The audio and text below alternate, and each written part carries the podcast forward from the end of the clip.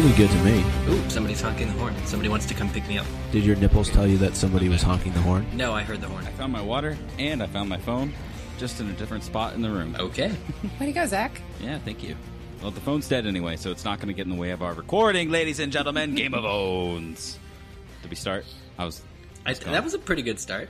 Yeah, that was very energetic. Sorry. I'm awake. I wish we had started. I wish we had started and that all of you there would have heard us start. I wonder, I'm just going to like ballpark it and say that 85% of the owns that we'll get today will just say Peter Dinklage. hmm Yeah. Why did he? Was he in this episode? I saw your Yeah. tweet, Kate. Uh, I saw your tweet just before we started. Peter Yes. Dinklage wins all of the Emmys from now until the end of time. Didn't Yeah. know they could do that. Didn't even know. Gazed into my crystal ball, saw that happening. That was a surprise. yeah, yeah. Welcome to Game of Owns, ladies and gentlemen. If you want justice, you've come to the wrong place. Mm. But if you want to listen to us, you've come to the right place. Oh yeah. Actually, I was looking for justice. Uh, I guess I'll talk to you guys later. Yeah. catch- well, it took us Well, long to actually, figure it out, but yeah, no justice. Zach, uh, you do recall Friday's episode? Um, Nope. Kate was going to be. Well, you you did edit it together, so I hope that you recall it in some capacity. I remember it was a Kate great episode. was supposed to be doing this show by herself. Um, yeah. So, uh, really, yeah. I don't, uh, I don't think that's going to happen. Well, no. All you have to do, as you you've already stated, is say Peter Dinklage, and that's it. The show's over. And Peter we can- Dinklage. yeah. Roll, and can then I worry will about Friday's I'll pick up my mic off my desk and drop it, Mhm. and then and Please recording. don't. It's new. It is. It's It not. doesn't deserve that. What did it ever do to you? There That's- can be no higher justice, though, than the justice of the gods. Do we agree here? Um, laws yes. of gods and men. The Or laws of physics. gods. and- Physics are pretty unforgiving. It would seem that Tyrion, knowing this, has evoked the justice of the gods to determine his fate. God, he was so good. I'm sorry. Everybody's going to be talking about this episode all week. And there's, I'm sorry. I'm sorry. I'm just going to say it. You guys made fun of me for giving Petyr Baelish the own last time because it was like so obvious. But the, the thing about, the thing about this episode is I was not expecting Peter Dinklage to pull that out. I've, I mean, he's always been a great actor, but he scared me.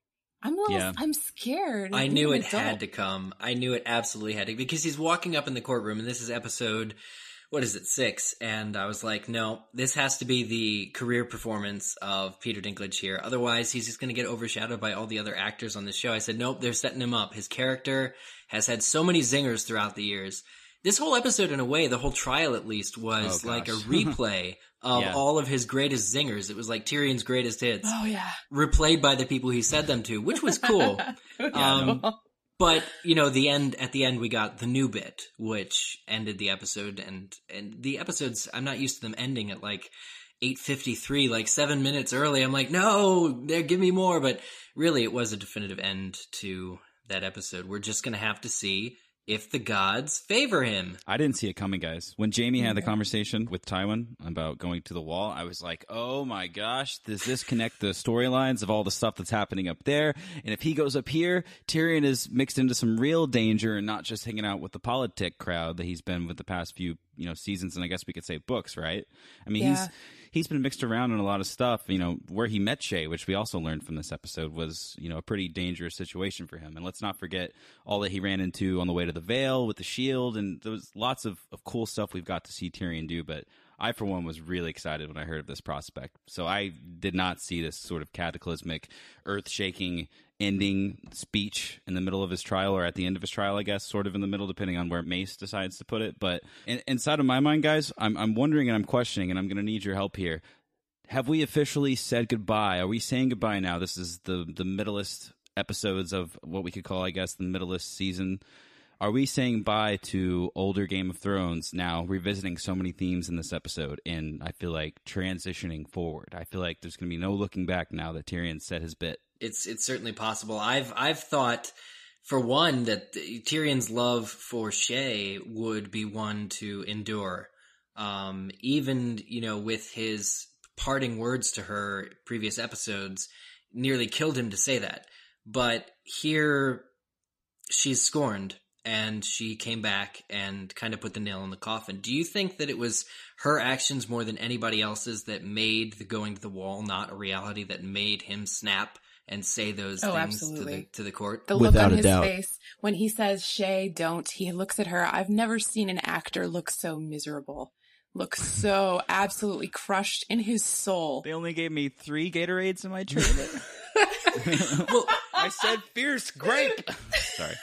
Zach, to to your to your question, it's a different Tyrion because yet again he has been betrayed. I mean, it's not even a true story that she tells, of course, um, but she once again is his undoing, and, and this is like he's had it this time. Like this is just he, he's not having it anymore. He wants either to die or to be let go. No wall, no chains anymore. Give me trial by combat and let the gods sort it out. Well, he doesn't trust, right, in what Jaime's telling him. He brings up Ned, which I thought was a great callback to mm. what Joffrey ended up doing. And Jaime brings up the point that this is Tywin, it's not Joffrey, but who's to believe anything that Tywin has to say as it relates to Tyrion?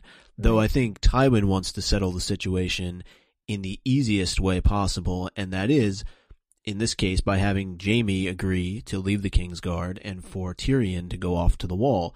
But as was mentioned, I think it even started before. As soon as Shae walked in, you could see how deflated Tyrion was. You could mm-hmm. see the emotional shift in his face. I shifted emotionally. Let me let me ask you guys a question about, about um, the interaction pants. between Sorry. Jaime and Tywin. Um, I wanted to see if you guys felt this way too. When Jaime goes and basically offers himself up on a platter to Tywin and says, "Listen, if you let Tyrion live, you get what you want. I'll leave the King's Guard. I will carry on the Lannister name." And before he can even get the words all the way out of his mouth, Tywin instantly has agreed. Yep. And that was suspect to me. I immediately thought, Tywin's been planning this. Uh-huh. This is this is Yep. exactly what he wanted. This is why he's squeezing Tyrion to get what he wants out of Jaime. Yeah, I I was wondering when I was watching it at that moment. Does this mean that he's known all along who the real conspirators are? And does the necklace maybe give him even more of an idea of who the conspirators are? And just the fact that this doesn't seem like Tyrion's handiwork at all. I think that maybe him already maybe planning to send Tyrion to the wall is sort of his unofficial way inside of his own mind saying maybe the people that really did it should just for now not get prosecuted because it doesn't really work in the steps that I'm trying to build right now. Right. Great point. Yeah, because let's think about this. Shae didn't come up with that whole speech by herself. She was Mm-mm. recalling information that was given to her. Now, whether it was given to her by Cersei or whether it was given to her by Tywin, those are the only two people that could have provided her with that kind of information. The details were suspect, man. I felt like Cogman was feeding these guys the lines the whole time because who else would remember that much? Writers. I thought Shae Shae was obviously being compelled beyond what was being presented to us. Clearly there's someone pulling the strings. She looked pretty miserable as well because obviously her feelings for Tyrion are still intact. She she did not look like she was enjoying giving that speech at all. I don't know about that. Hell hath no fury like a woman scorned, and man was she. I think she Yes, was. it- en- please enlighten Kate on this, Eric. I think you're about to scorn me. No, I, I think if you if go back and watch that scene and watch her face really closely, I feel like the, her acting was tremendous too. There's there to me looks like there's a storm raging inside of her as well. She she looks profoundly uncomfortable. Um, and she is she looks back at Tyrion several times regretfully.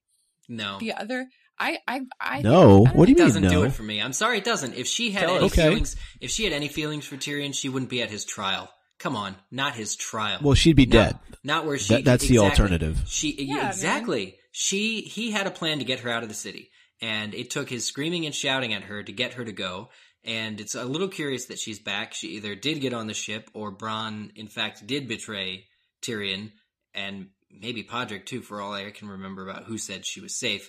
But she came back, and I really think that she enjoyed saying those things uh, that, ab- about Tyrion because he refused her. He called her a whore, and she is happy to go and play that part because she is scorned and she is pissed off. She should not be anywhere in that room if she still has any feelings for him because her testimony is what really sealed the deal and brought the house down. Everybody felt But that. don't you think that was an in? Well, I was going to say, don't you think that that was intentional? Uh, but I don't know that if, in fact, somebody along the lines of Tywin wanted uh, Tyrion to just sit there and take it and to go and agree uh, to go to the wall, that in fact he would have allowed somebody like Shae to testify. Perhaps it was Cersei. Perhaps she was the one who orchestrated this whole thing because and and this is a completely different subject, but it, it definitely relates. How the how do they do trials in in the uh, in Westeros? I mean, every witness that was called was for The Cersei and against Tyrion. Isn't Tyrion allowed to call anybody to his defense? He was able to ask Varys a question. Does that count?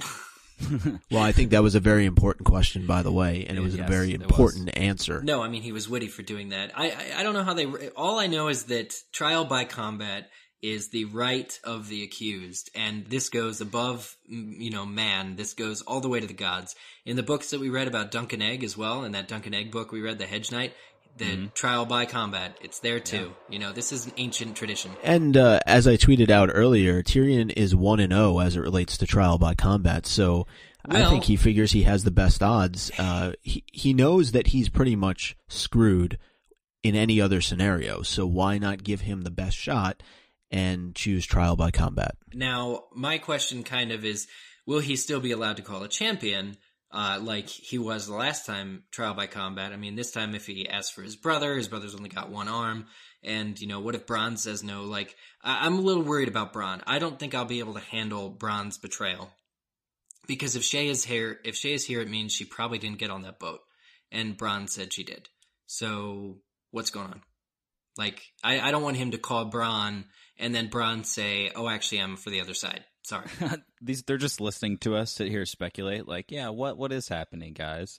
I, I don't know what's going on with Shae. I don't know why she would do this. I would consider the fact that maybe she wanted to stay alive, and maybe maybe she knew that Tyrion was just going to be sent to the wall. I, I don't know. All I know is that they they had a disagreement, but I don't think any disagreement would would push someone to this level of very seriously cementing their conviction. You know? Yeah, that's what I I think that uh, you, as you said Eric, hell hath no fury like a woman scorned, but I don't think she's the murderous type.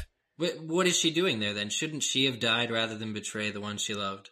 Well, maybe she doesn't want to do that either. I, the trial, okay, Right. the trial is hearsay until I mean, that that's point, understandable. where someone on the absolute inside says they conspired to kill, and this goes back to Baelish's plan involving Sansa. It's just too, it's unfortunate, is all that they involved Sansa in this whole thing. How she carried the necklace. Um, what do I want to say? It's just I, I really am not comfortable with what happened in in, in, in in that light.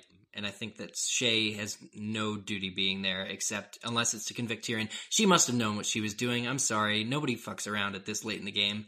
Like she knew what she was doing. She was there to convict Tyrion. What if I mean, like I said before, let's say Tywin has been putting the squeeze on Tyrion specifically to force Jaime out of the King's Guard and carry on the Lannister line because clearly that's extremely important to him. What if he was able to know that eventually this plan would come into fruition and Jaime would leave the King's Guard and he would be able to send Tyrion to the wall and he was able to compel Shae with that. Say, I need you to give an absolutely airtight account that Tyrion is guilty, but rest assured he will not be killed. And she said, okay, I'm mad at him, but as long as he doesn't die, I'm, I'll, I'll do whatever you say. I find it very unlikely that he would give the time of day to Shae. Um, that he specifically would care anything about her or what she says or what she wants. They had enough of a case, they felt, because they had all of Westeros, all the all of the council was there to testify against Tyrion. They don't need this um, testimony. It was offered. I, I don't think it was offered by her. I remember there in the episode where Joffrey dies, in the scene where uh, Tyrion gives the book to Joffrey, there's talk beforehand between Tywin and Cersei, and Tywin says, "Bring her to the tower before the wedding." Yeah. So he is very much aware of Shae and who she is. Now, he didn't know Joffrey was going to die, but once that situation materialized, if they were able to get to Shae before she got on that boat, then it's possible he could have then turned her in a way against Tyrion by promising her money, by promising her her life. I, But she was very in love much with him. She was loved by him, and all I can say to that is that her face didn't look beaten or bruised. So if they tortured her, it wasn't you know, in a very obvious way. I, I don't think it came down to that. Basically, what we're looking at here is a pretty convenient situation for the Lannisters if they're looking to convict someone in order to shake a hand on the other way, a little sleight of hand. You know what I'm saying? Like, I just feel like it's all too convenient, and Tywin's not the kind of person that would allow Tyrion's whore to be a uh, what's it called a witness at this trial unless he was very well vetted on, on what was going to happen. Well- I just don't feel like Shae would just be a witness to come. Oh, let's just call up Tyrion's whore. She's a witness. But you know? but but her uh, going going back to like her being the screw that undid the the whole thing here um, at the trial. Her testimony made Tyrion lose his freaking mind and say that. That actually Right. ruins that ruins Tywin's plans at having Jaime at Casterly Rock and does, having yeah. Tyrion at the wall because he flipped out and demanded trial by combat. So either they have to kill him or let him go.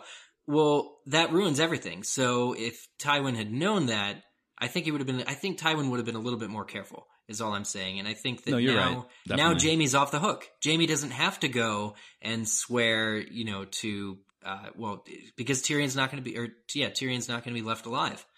So it's the deal's off. Essentially, Unless Tywin doesn't. No matter what, this point forward, Tywin doesn't get what he wants, and Jaime can stay on the Kingsguard. It's because it got to the point where Tyrion was completely denigrated. He was completely embarrassed. This is hmm. the one person that, maybe with the exception of Jaime and Bronn, that he genuinely cares about in his life. And she went up there and completely hung out all of his dirty laundry and made him out to be somebody that he's not. She lied about him They on did. so many different levels. And the whole thing was contrived. The whole trial, the whole defense of of there. First of all, there was no defense of Tyrion, which eh, you know it seemed like the only way that that was going to happen was if Tyrion was able to speak for himself.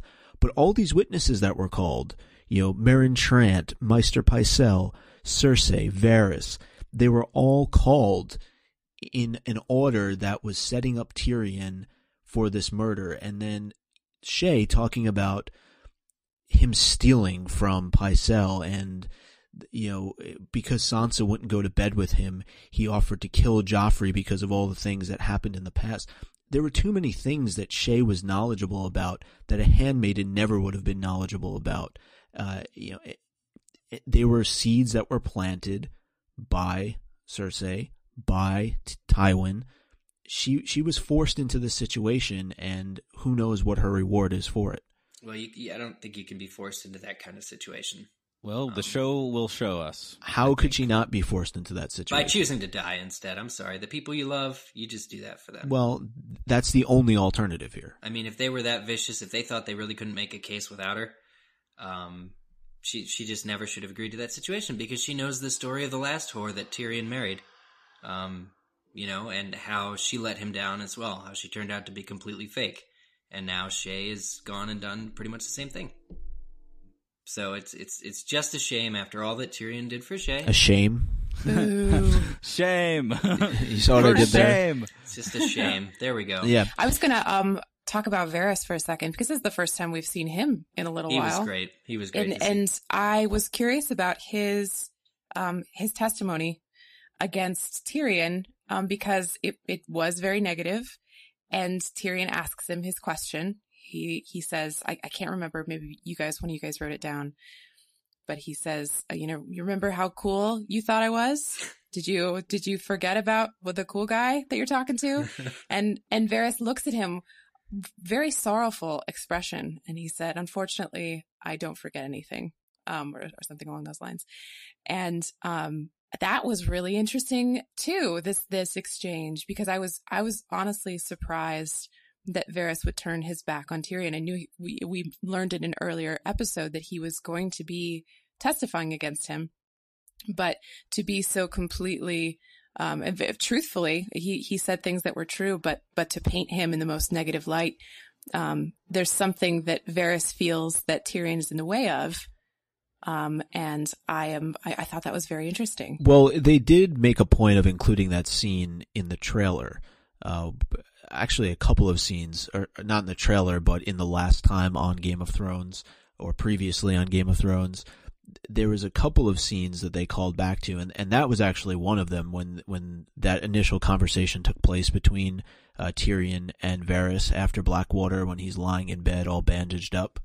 Hmm. And I know how they like to kind of jog people's memories a little bit, and I think that it for Tyrion, uh, you know, he wants so desperately at that moment for somebody to believe in him and for somebody to show some part of his character and and the and really speak on behalf of him and say, you know, despite his comment to Varys on this in during the small council meeting about kings dropping like flies, he saved the city, and you know he goes on that rant later on in the episode, um, where he talks about th- that he saved all the people that were sitting in that room, and I think Varys deep down still acknowledges that. I think what was the line he says sadly my lord i never forget a thing.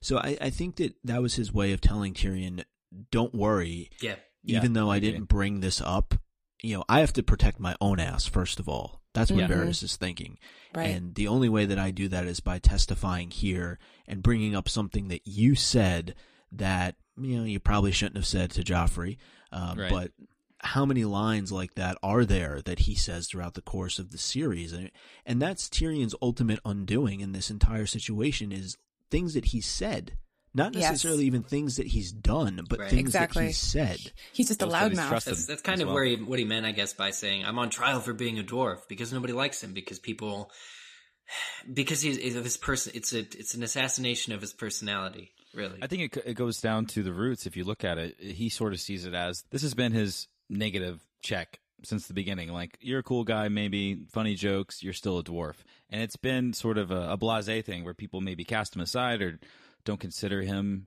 as equal as the rest of them. So I feel like that's a big part of why all these people felt so comfortable with just lying through their teeth about this guy, just right in front of him. Not to mention the people that he knew and people that he's been very close to before, but just in general in front of gods and men and Tywin sitting on the throne, just lying. There was, uh, speaking, getting back to Varys, there was that wonderful scene between Varys and Oberyn.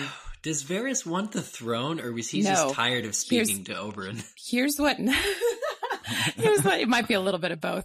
Um, this is what I took out of that exchange between Varys and Oberyn when Varys says that the only thing that he desires, um, and he, he looks meaningfully at the Iron Throne and he walks away. Clearly he's not desiring it for himself, right? We can, we can safely say that. There's no way that Varys himself is going to sit the Iron Throne and be king of I definitely Westeros. didn't mean literally. Yeah. Varys or Lord Varys both work. He's no lord. Nobody's really obligated to call him right. lord. But I think what he what he desires, and, and frankly, I don't think he has to work very hard anymore at it, is to control that throne, um, which it sounds like he's done for quite some time. And so what he has desired has already come to pass. And what he what he wants to continue to do is be able to control that throne. So that's the only thing that I could think of that Tyrion might have threatened for him is the control of that throne. so you're saying Varys was somehow coerced as well into Mm, not maybe not externally, but certainly internally. Varys sees all the pieces. He knows he knows what's going on in that small council meeting. He's the one that says, "Oh, by the way, Daenerys has a lot of dudes and oh, three dragons and two battle hardened knights that are advising her. Um, anybody worried about that?"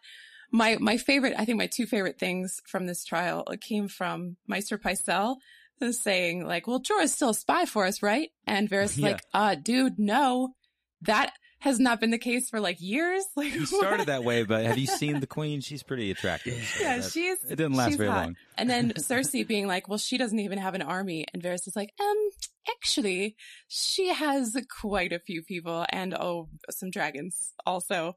Um, I like, I love how nobody they they made a good point of of raising these super basic questions about Daenerys, showing that nobody has been considering her a real threat. Nobody has been giving her any space in their mind. They're all very concerned with internal affairs, and they have they haven't been bothered keeping tabs on her. And and I think that's going to bite him in the ass. Oh, definitely. Before it was a question of, okay, will this ever happen? But now we know she has conquered places, plural, and these are established places with big stone walls the same kinds of stone that are outside of your walls and your Right. little keeps and little buildings and stuff. And she very angrily will come with those things, just as she did to those places. And like Varys, going back to him in this episode, he must know or have some inkling that his rival, that that Baelish, is the one who was behind some of these things. Um, I mean, he must know or be severely interested in learning the truth about what the hell has been happening at King's Landing all this time. For him to come in here and he's not wary, he's not um, on the edge of his seat at all. He's just total blasé about the whole thing, and he plays the game and he gets into the trial and gets out of the trial. I'm just thinking, man, what cards is this guy holding underneath it all? Um, he's His got ropes. to be he's got to be on red alert right now. I was Yeah. gonna say he's on For- Ritalin.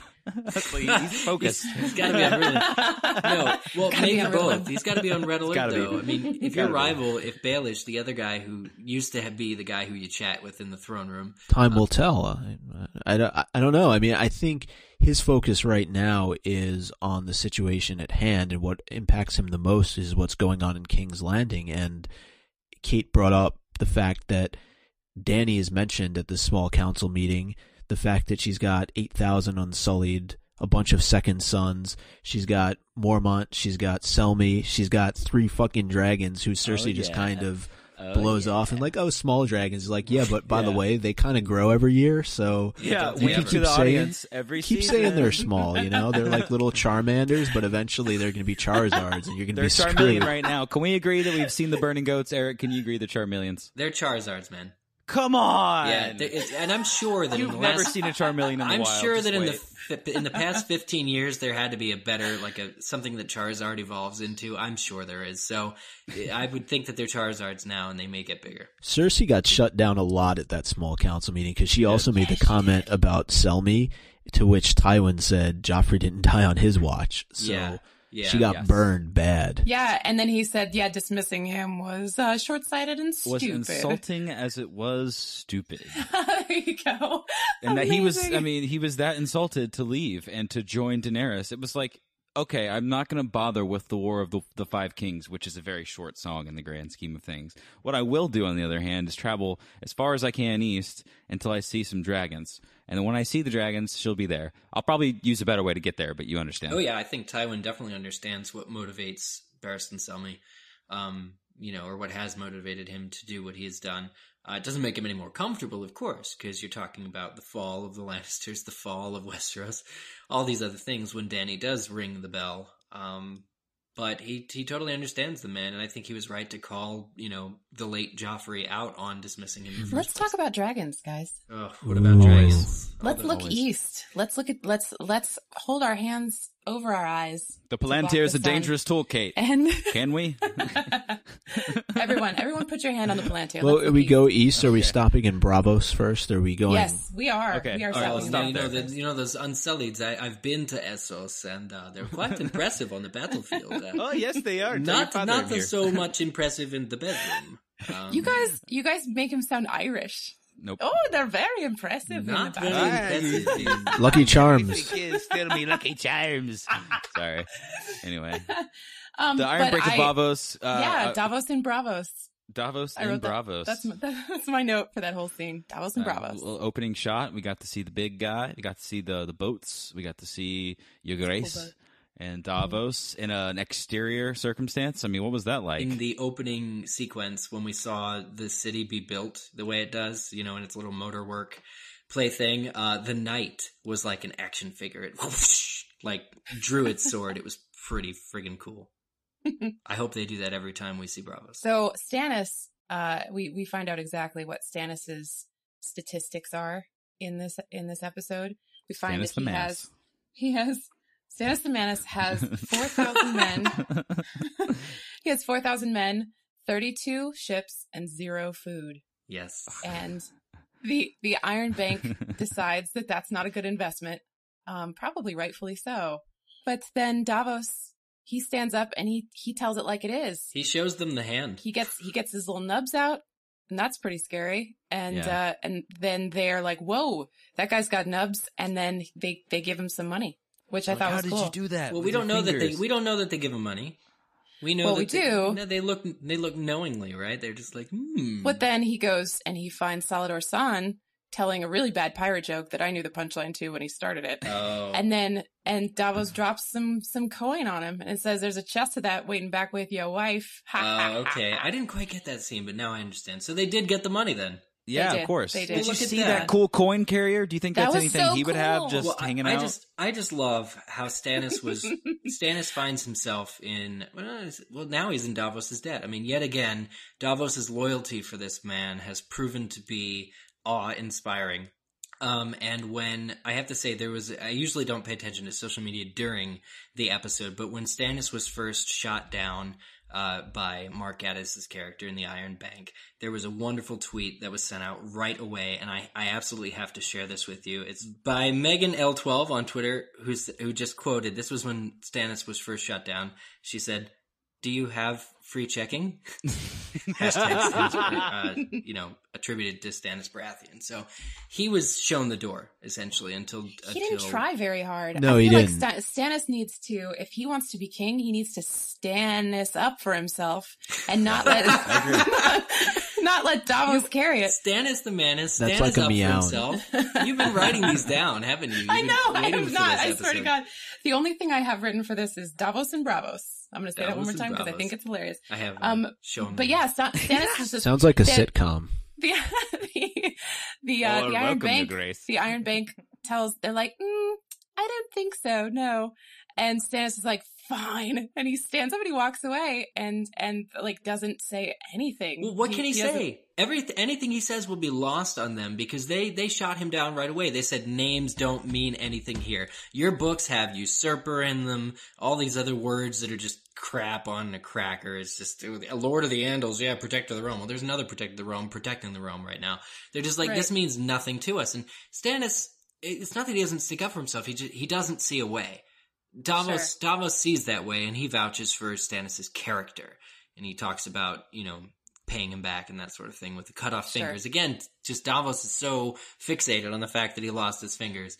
Um, oh, come on. but No, but it, it does show that Stannis does yeah. pay his debts Exactly, it's super effective, and Right. it's Yeah. just like show him the hand, Davos. Show him. I the think that's interesting, actually, Micah, that Stannis pays his debts since that's that, is- that those are the Lannister words. Yes. But clearly, they have not been paying their debts, and Stannis very much intends to. Did you see how badly that that Davos destroyed the Lannisters? Oh, it was there for us awesome. on camera. I mean, he just went through every name and was like, "Do you need anything else?" Because I could stand at the Tyrion's trial and say stuff that I heard because I know all. I mean, he he really just deconstructed those characters right at the beginning of the episode in this Yeah. sort of strange land that we've never seen these two men. You know, as far as it goes, is you know we've seen Davos in some weird places after what happened to him in Blackwater, but in this episode we got to see Davos in a I guess you could call it a hot tub house slash brothel. I saw one in Eastern Promises. I don't know what they're called, but he was there, and then he was at the Iron Bank of Braavos with Mark Gatiss. I mean, talk about just hey, it's the sixth episode, and we want to make it really cool at the beginning. I was so happy with how this worked out.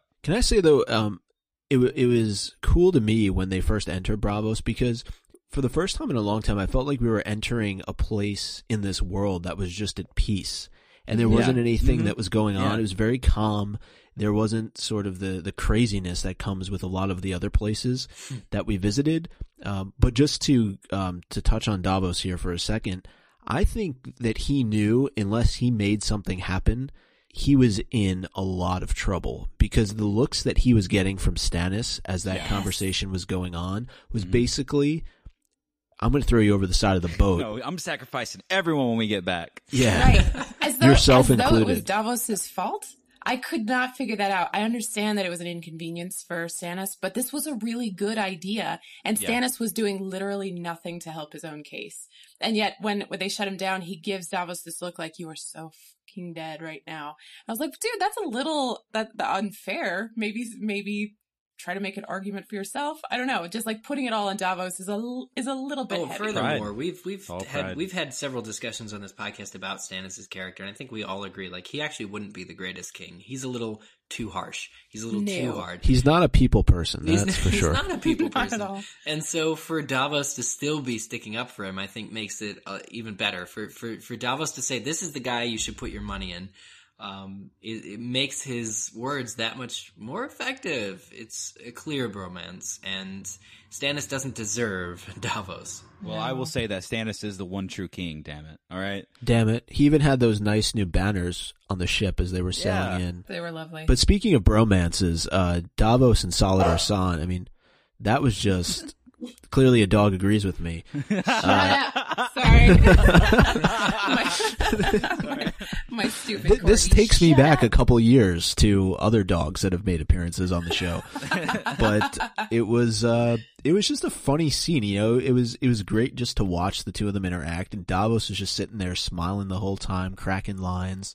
It was great. Like you said, it was different seeing the show in a place that is civilized and that someone else that we don't really know and that we kind of can trust is doing their job okay because the place is as big and is running as smoothly as it appears in the mm-hmm. opening shot, at least. Like Yeah. we can we can feel comfortable with Davos for a moment with this old friend that we haven't seen in so long. Yeah, and it's, it's exactly. You knew once you heard his voice and you knew that Salladhor Saan was in the scene, you knew you were going to get funny for at least 5 minutes. and you don't always get Guaranteed funny in this show. No. It's it's just because it, it has gotten to be so serious. But it ties back with what Eric asked, you know, at the very beginning of the show, and or I hope it was Eric. But uh, no, the, the question was about: Do we feel like we're moving, or was it you, Zach, who asked about moving? Away? Yeah, that was Zach. That was total Zach. All right, I let- give Zach credit. So it ties back to what Zach asked at the very beginning of the episode. Do we feel like we're moving away from the Game of Thrones that we've known for so long? You know, and sort of broadening the world in which we live and, and these characters that we become so familiar with are moving in all these different directions, right? Sansa's finally out of King's Landing. Arya's been out on her own for such a long time. Still unnoticed. Yeah, and you know, Jon's doing his thing at the wall, but he's been in twelve different places, and Robb's dead, Catelyn's dead, and, and Ned has been gone for such a long time, and and now Tyrion, we don't really know what his fate is going to be, um, but it it is changing. It's the the the story is definitely progressing. Joffrey's dead. Um, a lot of the characters that we've gone that we've gotten to either love or hate over the course of the last few seasons are either no longer with us or they're moving on to and their storyline is expanding. Zach, I have I've interpreted your Tara note. By the way, What is it? I've I've, Oh, I've translated please it. It's decipher. Yara. Oh yeah, no, that's what it is. Yes. Well, I mean, we finally got to see her, and she was one of those people that she. I mean, she's a character that we haven't got to see in so long, and I feel like the moment that she started speaking about the letter she'd gotten. I was hoping that would have been that it was from Ramsay because that would have just made it a little bit more sexier. Like she's not mad at Ruth, she's actually mad at the guy who did it, and boom, it was him. So awesome. yeah, yeah, um, for sure. Yara, props to her for leading the charge. She was the first one up that grappling hook. Yeah, she's taking names up there. Yeah, That was What's your awesome. name? Ugh. yes. That's, that's stabbing. Everyone here is named Ugh. Maybe his name was Tara. Maybe that's what I wrote down. I just wanted to make sure, and, and I know this will please Eric to no end, uh, but I it shouldn't get lost um, the performance of Alfie Allen in this episode because No. he did an amazing job as Reek in remaining fiercely fiercely loyal uh, to Ramsay Snow and not opting to go with his sister. And I, to have to play that kind of deranged character has to be. I mean, it's probably fun on some level, but it's got to be so difficult because he he just looks beaten and battered and completely subservient. Yeah, Something that I imagine is being almost easier to do in the book because you get Theon's perspective as he's beaten down. But in the show, all I could see was really that Theon, eh, well, Reek, we have to call him, I guess, at this point, um, it was just so terrified of what Ramsay would do that he wouldn't Yeah. leave his cage. it's just like, right.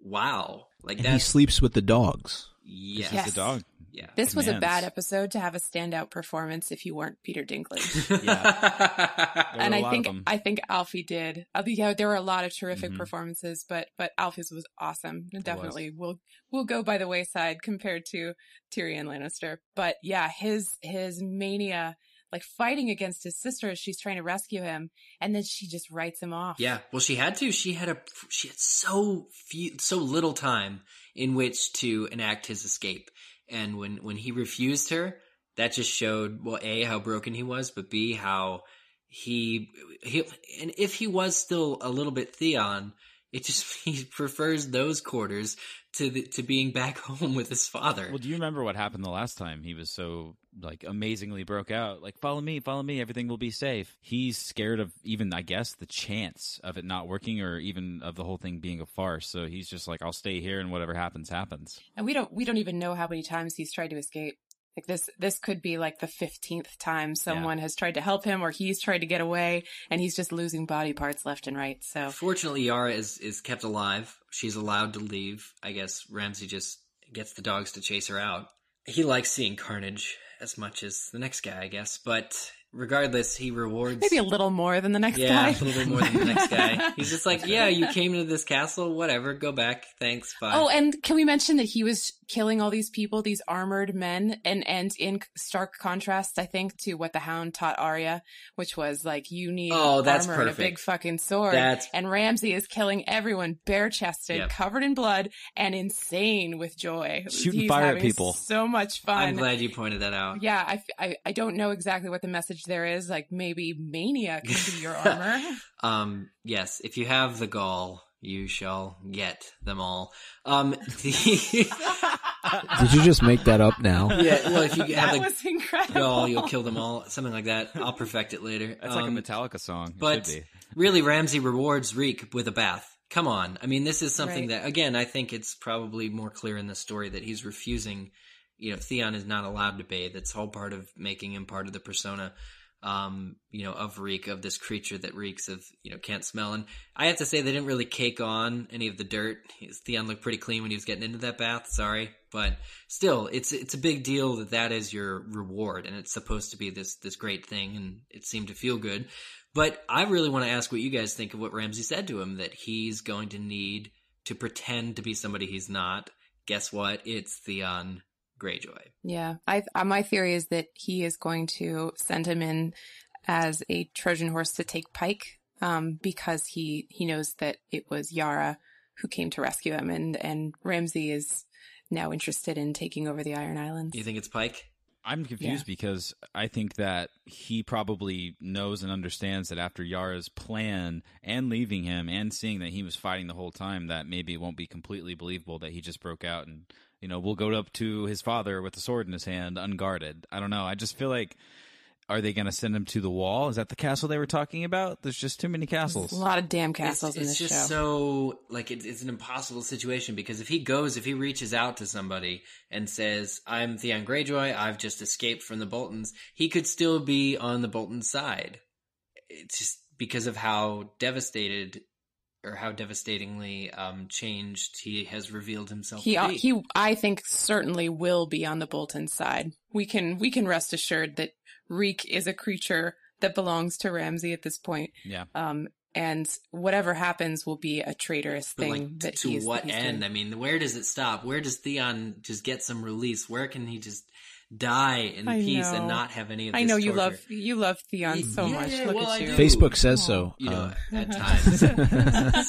With the Facebook cover. It- no, I'll our- change our- it. our- Stop the mentioning. no, no, I think it's great. Wait, did you guys, like I said, cover photo, or was I didn't change that Okay. up. I didn't. No, I did no, not. somebody that. did. That was not Sam me. probably. It not Okay. He me. he guards the wall. Sam guards the wall, so it was Sam. Uh, but Oh.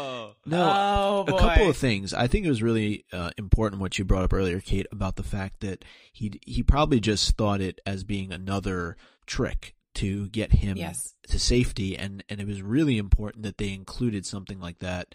Um, last season, uh, with Ramsay tricking him and, and making Theon think that he was getting to safety when in fact he really wasn't. But the the question I had wa with this was, where was Ramsay? Was he at the Dreadfort? Was he at Moat Cailin? Uh, because you know he's given the directive by his father in earlier episode to go and take that, um, you know, and and basically do battle with the Greyjoys uh, down there. So I was just trying to figure out where this was all taking place this episode. It looked like the Dreadfort Yeah. to me when when Yara pulls up in the boat. And the same dogs were there. Right. That's Oh, true. those So- were the, the dogs that they sicked on the Uh-huh. The man the man eating dog. Yeah. Okay, so then maybe it's Moat Cailin that he's going That's to what I was thinking. Yeah. be sent as an Just envoy now. to, you know, uh, knowing that his people are there. that it could all be a trick. You know, we saw him on a horse in one of the previews, and we're like, oh, he gets free. But no, he's just on a mission for Ramsay Bolton. Great. Do you think it's dangerous though for Ramsay to tell him to be more like Theon? Do you Mm. think that that could get him back into the mindset of actually being Theon? I feel like he's so broken. I want for it to, but I don't think it will because his own sister was there with a rescue plan, and he turned it down. Exactly. That was his final test. I feel like whether what I don't think Ramsay planned it to be, but it was it was definitely the final straw where Ramsay's like, ah, this dude won't even go home with his own sister. Let's uh let's remake him into the model image of Theon and send him off. Yeah, it's totally it's totally twisted to take Theon Greyjoy, turn him into Reek, and then tell him to go pretend to be Theon Greyjoy again. But secretly he's Reek. It's just That's it's like some method recruit, acting. So good. it's recruiting somebody in the most psychologically torturous way by giving them a whole new identity and then having them pretend to be their old one. It's unbelievable. We mentioned some of Essos earlier with Braavos, but of course there was also the scenes in Meereen, scenes in Meereen, the Marine Marines. scenes. The strong, the proud, the Marines. The few, the proud, the Marines. Which which oh is boy. it? I'll I'll stop. All Simplify. The few, the proud, the Marines. There you are. Yes. We'll fix it in post. But it's actually the Miranese. The so- Miranese. Ah, Milanese. the Miranese. So yeah, Marine. So Dany, Marine. Marine. Okay. Marine, Marine, Marine.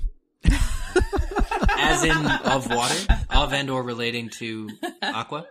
we got to see Daenerys on her throne, and I think that that, Yeah. was, that was five episodes coming. She's there, she's comfy, and she's at work. Mm. She is at I know. work. She was uh, holding what what would we call it? Uh, council, or she was just allowing villagers and, and passersby to, to come That's like her her office hours. Yeah. I think. Yeah, Okay. public office Okay. hours. So she was she was having a lot of fun. Uh, it seemed at first, Mm. you know, a guy comes in and he's like, "Well, your dragons they kind of burnt my sheep," and she's like, uh, "Well, I'll give you, uh, I'll tell you what, three times what they're worth. How about that? And just dishing out money. Here, Super take the gold."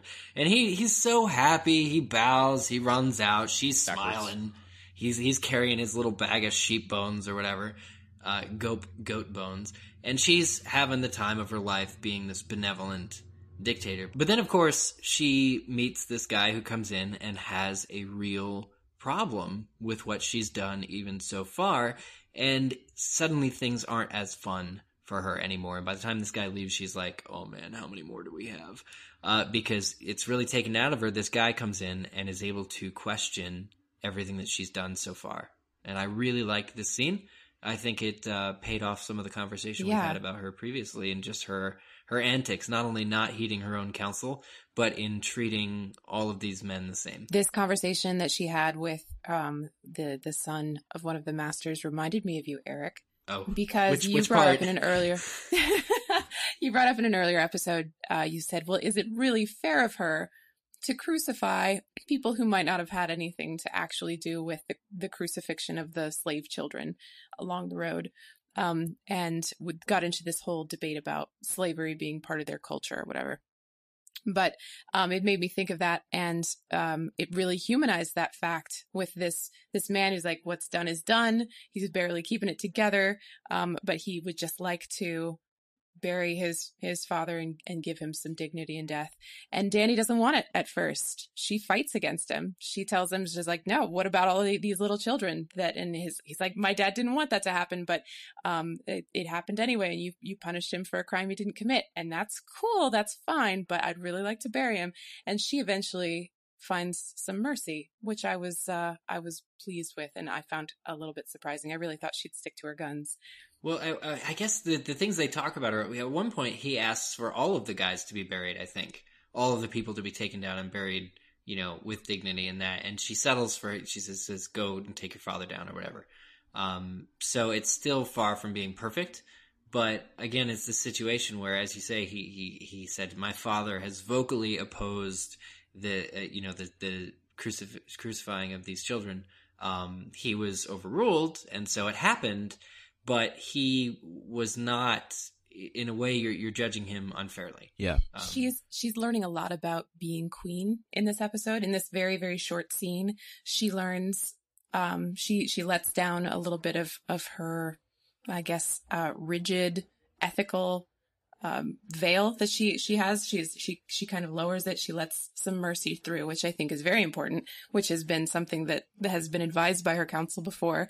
Um, and she also learns that she has 212 more supplicants waiting for her, and that being queen is not super awesome all the time. It's a it's a great point because um, you know all she has to really do is look to her left, look to her right, because those two have been advising her for quite some time, and I don't think she's really taken full stock in a lot of what they've had to say. And in watching the episode, I, you know, Eric definitely thought about conversations that we've had in the past on the show, um, especially when Hizdahr Zo-Loraq comes in, and he's a recurring character in the series. So I think it's important that you know we mention his name. You mean in the books? In, well, and I assume he will, you know, make another appearance in the TV show oh, as very well. Nice. Very nice. Uh, you know, it it's it's humbling in a way, and and I think she realizes that her problems is pretty similar to what Kate has said, is more than just you know um, repaying goat herders, um, you know, three times over what.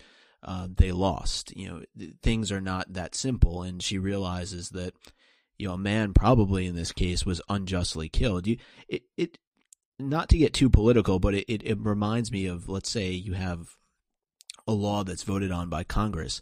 Not everybody is going to vote in favor of the law. So do you take action against those people who may not have supported it, but couldn't do anything to prevent it from happening? So it's a bit similar for for Hizdahr's father in this case. I think the mechanic in this case was meant not only for Daenerys but also us, the audience, because we've seen her so angrily conquering these places that have had really no face, that have just had these large monolithic structures that are just so grandiose and so CGI'd and not real at all. So let's just burn it down with your fake dragons too. That makes sense. Mm-hmm. But what Hizdahr did in this scene was put a story behind one of the guys that was viciously nailed to a cross. Essentially, she she mm-hmm. she put a story into this man that helped restore this pyramid that she was sitting in, helped restore these structures across this very grand and historic city that has so much inside of it and I'm sure has housed some great minds and some great people that have been very, very much against evil done by stupid people. But people with power sometimes, and a lot of times, almost always make terrible, terrible decisions. And so in this case, he was just pleading to her, but like I said, also telling us that while you're doing these things, it is good to take all of it into account, the big picture that so much is happening. And I think us as an audience, we really haven't thought about the small details when Dany is doing things. But on the other hand, out west, the small details are all that drive it. You know, like we're not looking at the big picture of a wall getting attacked just because it's getting attacked. We're seeing the inside of Blackwater. We're seeing the struggle with Joffrey. We're seeing the struggle with the Hound not liking fire. We're seeing personal development within these big structures and that's something that we haven't got to see yet. So hopefully that's what's coming now because it's worked for the story so far in the west. I think introducing that now with Dany you know we got to see the small council. Now we got to see her actually on the throne, which is two scenes we've got to see the West perform many different times with many different kings. Even now, she's sort of getting her shot at it, and she was one for one at the very beginning. So let's put our hands together for Dany, right? Like she kicked ass on the first guy. She did, right? She Three did. times the Yeah. amount. I mean, She come did. on. Oh, she Yeah. she keeps doing that, and she's going to find herself in the same position as the Lannisters. Well, now that she quick. keeps taking cities for free because she got the Unsullied for free, she stole them. So she's actually ahead if you think about it. Just take all of Meereen's gold and give it, give it back to her. I him. think it was important for the the scene because Dany has thought of herself, I I believe, as a like a justicar. She's coming through and delivering righteousness and freedom, um, and she's the mother of dragons, and everyone worships her, and she thinks she's doing all these good things, and she has just been told that she's a murderer. Maybe for the first time, she realizes she killed an innocent man. And uh, I, I think she kind of her face kind of pales at the end when she finally allows him to to take his father down. Um, and and that's a again a lot of important lessons that Dany's learning about being a ruler. let's hope those lessons continue, and let's Yes. hope less people get so crucified. while uh, Drogon definitely owned that goat, Oh, we're going to Oh it. my God. Okay. many goats from the from the sound of it. Shenanigans. Uh, I want to know what are all of your owns for this episode. Mm. Can I just do an an, an honorary own here? Um, and and I'm going to have to fact check this because I don't know that it's 100 percent true. It would be an own in and of itself, and it actually is from um, Caleb Graves, but it comes f- through Entertainment Weekly. that this is the first episode in the series that has not had a Stark in it. Oh my gosh. Guys, we are turning a corner. We no longer need the Starks to tell this story. Damn it. Is that Wow. possible? Okay. Yeah, we got to get our fact checkers. Well, on she it. was in the episode Sam. preview. What's Sam doing? She was she was in the episode preview. He's working in the bank. Arya and Sansa were both in the preview. The the uh sand the what the snow castle was was in the Mm. preview. Yes. Um, and I, I can't wait for that. That's gonna that's be good. All right, really real owns now. Yeah, Let's- yeah, that's a good honorary on That's that. I like I like that. that. I like Yeah. the idea. It's a good hone. Way to hone that own in. Sorry. Oh, gosh. I think my own goes to Davos and Braavos. Yeah. Partially so I can just drop that again, but um, also because he really turned that situation around. Stannis has funding now, which makes him a power player. Um, with- we didn't even discuss what that means for Stannis if he can actually afford to feed his troops, hire more people, buy more boats. Um, and so I, I think that that Davos just sort of changed uh, the the power. He shifted the power as far as the War of the Five Kings goes, um, and and Stan- Stannis actually might There have a uh, I like fighting it. chance. Looks that way. the War of the. How many kings are left at this point? Uh, Speaking of which, Tom Tommen was wearing that crown very well. Oh, I yeah. think he, I think that. he was, and Very as well. he left the as he left the room, you think the gel propped it up enough? his hair? oh slam! He he Um, delivered his his line very well, and he descended from the throne with dignity. And I thought I was like, well, hell, Yeah, Tommen is speaking speaking very authoritatively, um, and and seemed very confident. I was into it. as he left as he left the chamber, I couldn't help but think that I saw like Joffrey, just because Whoa! they look. No, no, no, no, no, no, no, no, Oh. no. he got a little head nod from his dad. though. back of his the back of his head looked like Joffrey's head. I was like, oh yeah, They are Stepping his brother's Like, shadow. like like their brothers. Yep. Um, my own is kind of a meta own. It goes to the location scouts who found the valley for the dragon to roast the goats in because that was a beautiful uh, landscape. It was. And It I don't know where they find these places or how they decide upon them. that was the Great Valley. But it, it, it looked really nice. And um, I have to say that that was a first scene that I don't even know how they filmed it. I'll look forward to watching the behind the scenes, but the dragon owning the uh, the goats and just that whole location that they chose for that to take place was awesome. So Nice. That's my I have to give my own in an episode that easily can be given to Tyrion, uh, to Prince Oberyn, uh, Go on. because he just kept it real during this trial. he he had the line of all lines that, or you can at least be considered funny. Um, when Shae says he told me to fuck him like it was his last night in this world, and then Prince Oberyn says, "Did you?" And she said, "Did I what? Did you fuck him like it was his last night in this world?" and I wish I could do the accent, but I can't. And I'd writing probably make him sound too. like the Lucky Charms leprechaun. Uh, but oh, uh, did you fuck him like it was last, the last night in this Did world? did ya? Did ya? oh, did you?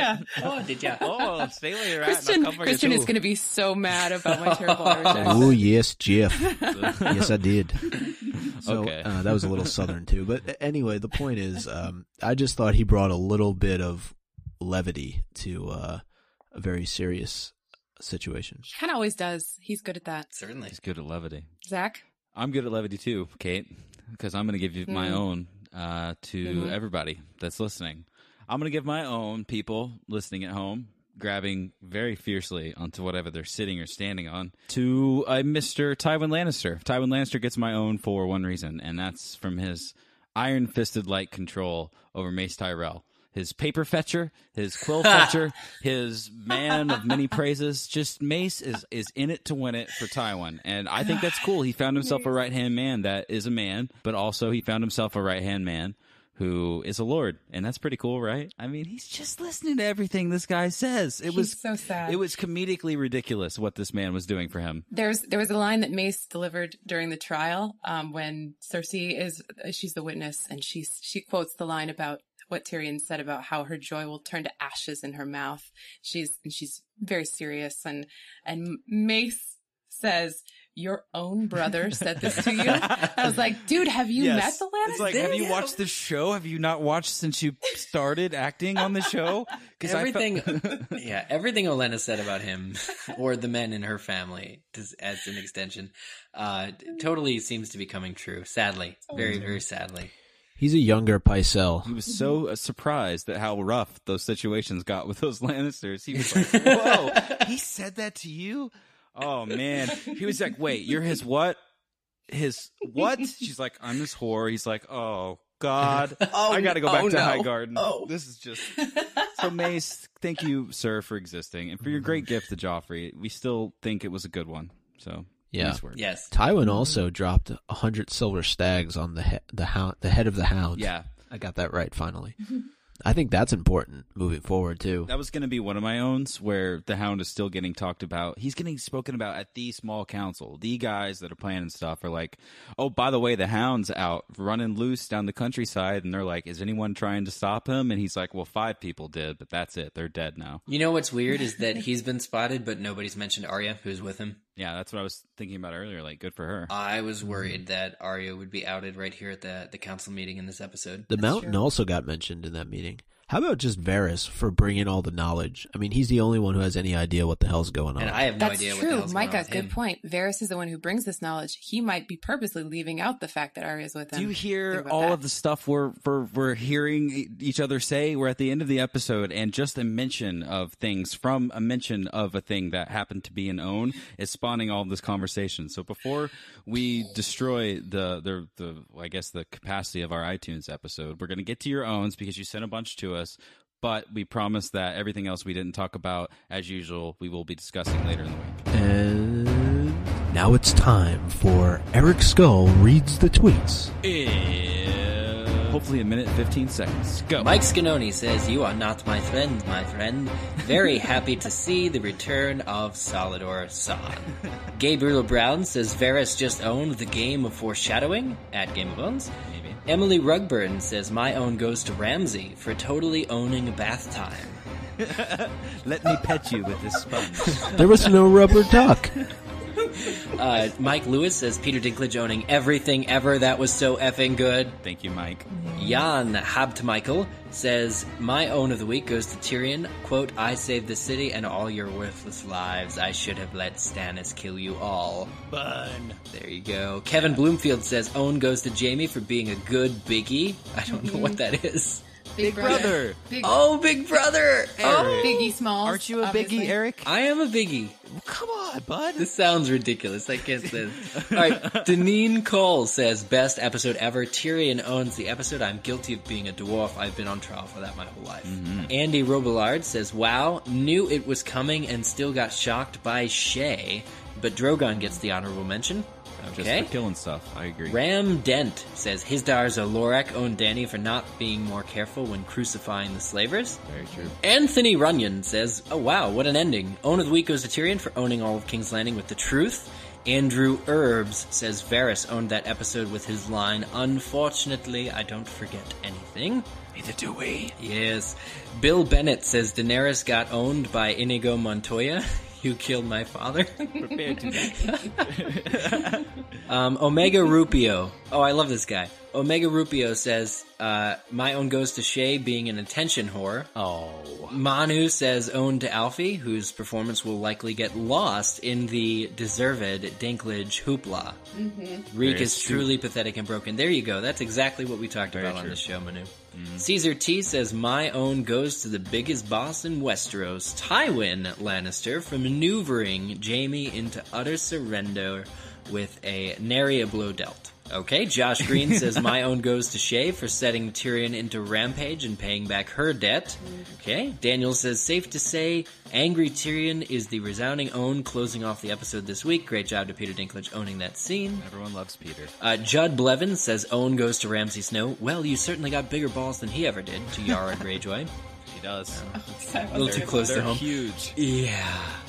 Margot, Tywin owned Jaime. Quote, you will father children with the last name Lannister. Oh, burn. Ooh, damn! I didn't even. I didn't even catch Yeah, that. he did. Christina Bailey says Shae owned all of my feels, then all of my anger. Anger leads to hate. Hate leads to Emily says my own goes to Oberyn Martell for owning the entire small council multiple times. He did. Mm-hmm. He didn't even stand up, by the way. So cool to see him there. Oh, very much so. Timothy Mulligan, my own goes to those dogs. Apparently, they are scarier to Yara than trained soldiers.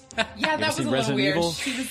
She was she was still armed. She could have she could have killed those dogs, but she's like, oh no, oh no, not dogs. Not worth it. Uh, Theon's just staying. And finally, uh, for this uh, this segment of reads the tweets and much longer than one minute and five seconds, as was promised, uh, Bob Capuccia says Tyrion owned Shae literally.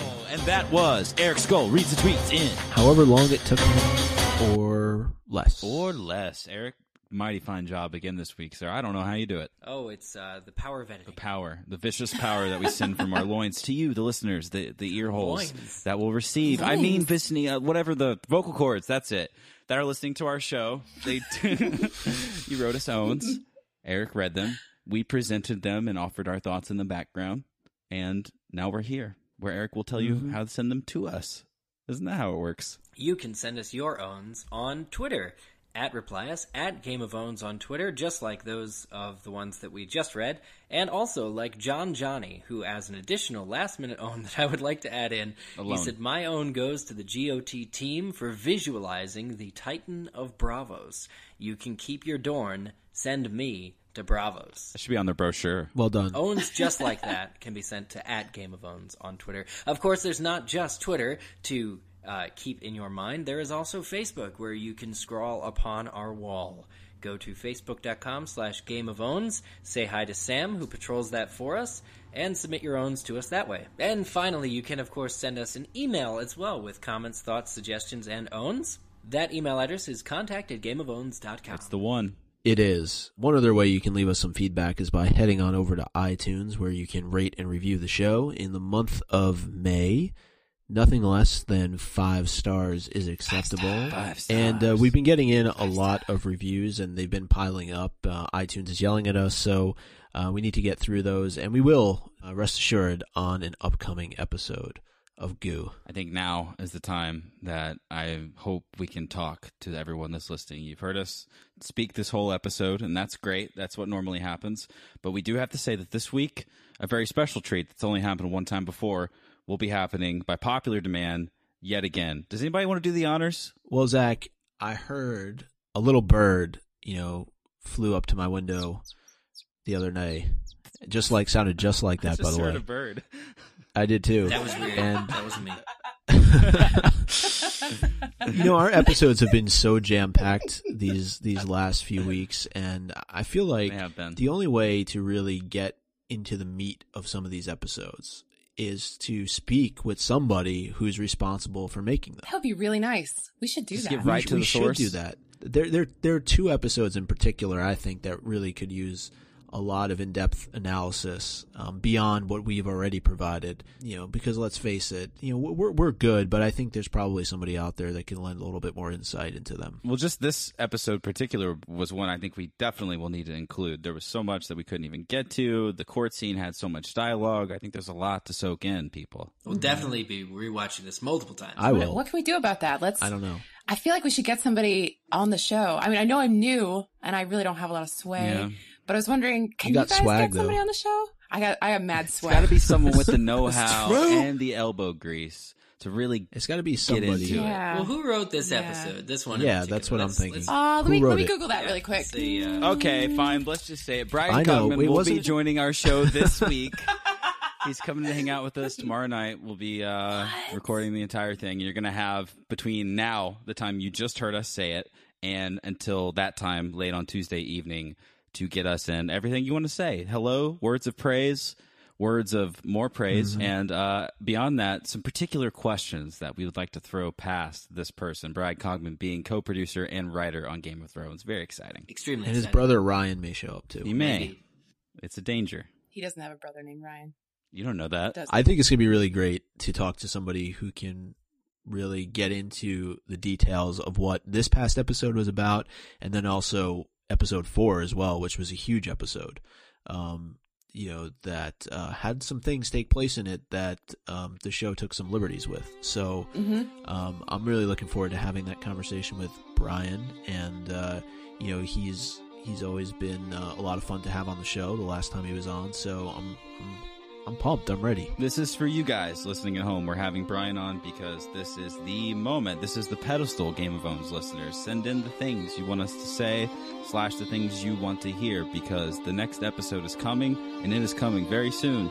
Have we forgotten our names? Goodbye, everyone. I'm Kate. I'm Eric. I'm Zach. And I'm Micah.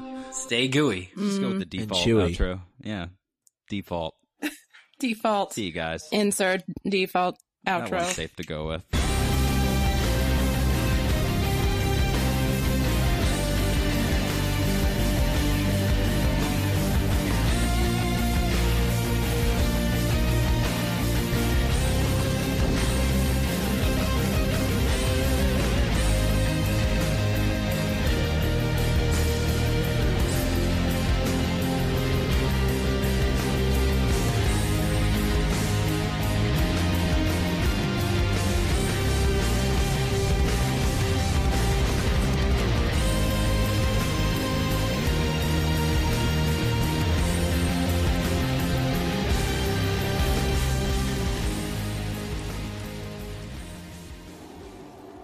This commercial break is brought to you by the Chicago Which Line?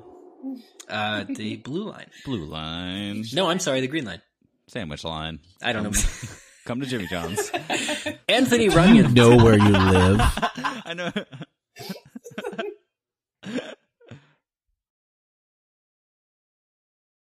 Mate, Um, Me. Mate. Okay. Um, mate, Mike. Okay. On count of three, we'll say the same thing. Okay. I like that. I don't know what I'm we're gonna gonna beam say. it to you psychically. All right. Ready? Okay. One, two, three. And, Bryan uh, Cogman's gonna be on the show. That was that was so terrible. that was the worst. Uh, let's see. How can we do this? Um, so you said what you said. Yeah. Why not? Let's get just into jump right into it. yeah. We already have 17 owns. Wow. Ready for the clap? Yes, You want you want to count us, Eric?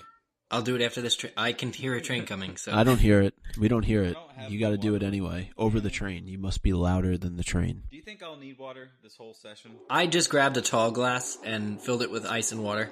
I don't know if I will. It means I have to get up, man, I really. Now do you hear the train? get. Yeah, I heard Yeah. Okay, Yeah. there you go. Okay, I heard it. it. Like a roller coaster. I heard it. Yeah, my uh, my nipples uh, start to have like a little sensitivity, and I know that a train's There it about to- goes. Whoa. That's Right. definitely going at the end of the show. We don't need to hear about your nipples for the last time, man. Right to nipples, Eric. Every time, I have like ESPN or something.